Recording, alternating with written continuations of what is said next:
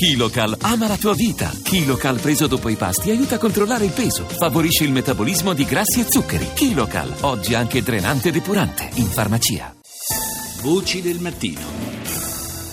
Continuiamo adesso a parlare di donne in questa ultima tranche di Voci del Mattino di oggi. Io saluto subito l'ospite che abbiamo qua in studio, è a fianco a me. Buongiorno ad Anna Rosa Macri. Buongiorno, buongiorno Anna Rosa. Buongiorno. Benvenuta, benvenuta qua alla radio. Tu, tu, sei televisiva, diciamo, hai lavorato per molti anni con eh, Enzo Biaggi e adesso però qua sei in veste di scrittrice perché è uscito un tuo romanzo dove si parla di una donna e si parla eh, di una donna che Mm, che cosa fa? Perché corpo estraneo intanto? Beh, intanto sai che dentro questo libro c'è proprio il- l'8 di marzo, eh, c'è una pagina in cui accade che questa donna che si chiama Bianca, che un pochino pochino mi assomiglia, che fa la giornalista seppur di carta stampata, bene, un certo 8 marzo, in bianco e nero lei dice, pieno di mimose, pieno di vento, succede che l'uomo della sua vita lascia la sua casa e lascia la sua vita. E a lei, sai cosa succede? Chissà quante donne che ci ascoltano capiranno benissimo di cosa parlo. Succede che esce, va in banca, va a fare il bancomat. Tutti i numeri sono scomparsi, non si ricorda più il numero, né il suo numero di telefono, né quello del bancomat, niente, ha perso il conto della vita. E così eh, ha perso Succede anche agli uomini però. eh. Mm, No. Non lo so, non lo so. Eh, ha perso il conto della vita alla, alla stessa maniera quando ecco, va, da, va da un medico, succede a tante donne. Mm. E questo medico le dice che dentro di sé lei ha un corpo estraneo, ha una malattia che deve essere estirpata, deve essere tolta via. Da qui una riflessione in bianco e nero, ecco torniamo a questa immagine, sulla sua vita, che è una vita eccezionale come tutte le vite, normale come tutte le vite, ma che lei pensa che debba essere raccontata, forse perché fa, perché fa la giornalista, no? perché ha raccontato le vite di tante donne e di tante persone, a un certo punto ritiene che debba restituire come la sua stessa. Sì, sì, Eh, sì. Nel momento in cui si accorge che è la sua, irripetibile, unica, la sua è solo la sua, ma che in quella vita si possono riconoscere tante altre persone, tante altre donne soprattutto.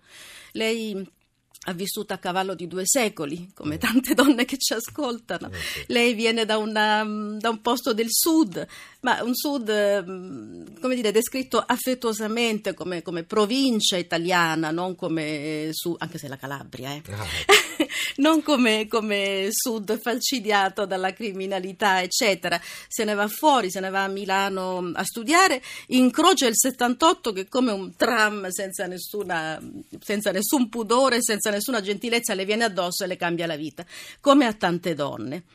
Lei in questo percorso si accorge che, che ha vissuto da corpo estraneo tutta la sua vita, avendo dentro di sé tante volte tanti corpi estranei, persino il figlio. La Ah, maternità vissuta come corpo estraneo, che è una maniera antiretorica di raccontare Sì, l'essere sì, madre, sì, no? Ma di raccontarlo, perché lei capisce che sa, sente che le donne hanno molto pudore su questo e che nessuno di noi sa veramente come è nato. È una cosa molto interessante anche probabilmente eh, che porta noi uomini a capire un po' più da vicino le donne, perché spesso e volentieri noi non ci rendiamo conto, essendo come dire un po' diversi, no? giustamente rispetto a una donna. Però appunto sentir parlare di un corpo estraneo che voi a volte avvertite e noi non avvertiamo può aiutare forse ad aprire degli orizzonti al maschile più che al femminile. Ecco perché a volte è più importante leggere un libro così per un uomo. E Non non c'è dubbio. per una donna. Non c'è dubbio, leggete, leggete, signori uomini, sì.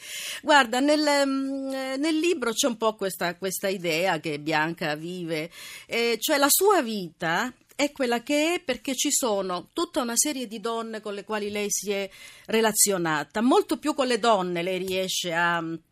a trovare una comunicazione fortissima, ogni capitolo ha un nome di donna Sì. e non invece con gli uomini. Lei ritiene che gli uomini a un certo punto, come dire, mettano una barriera e che sia impossibile penetrarli fino in fondo. Mm. Lei pensa così.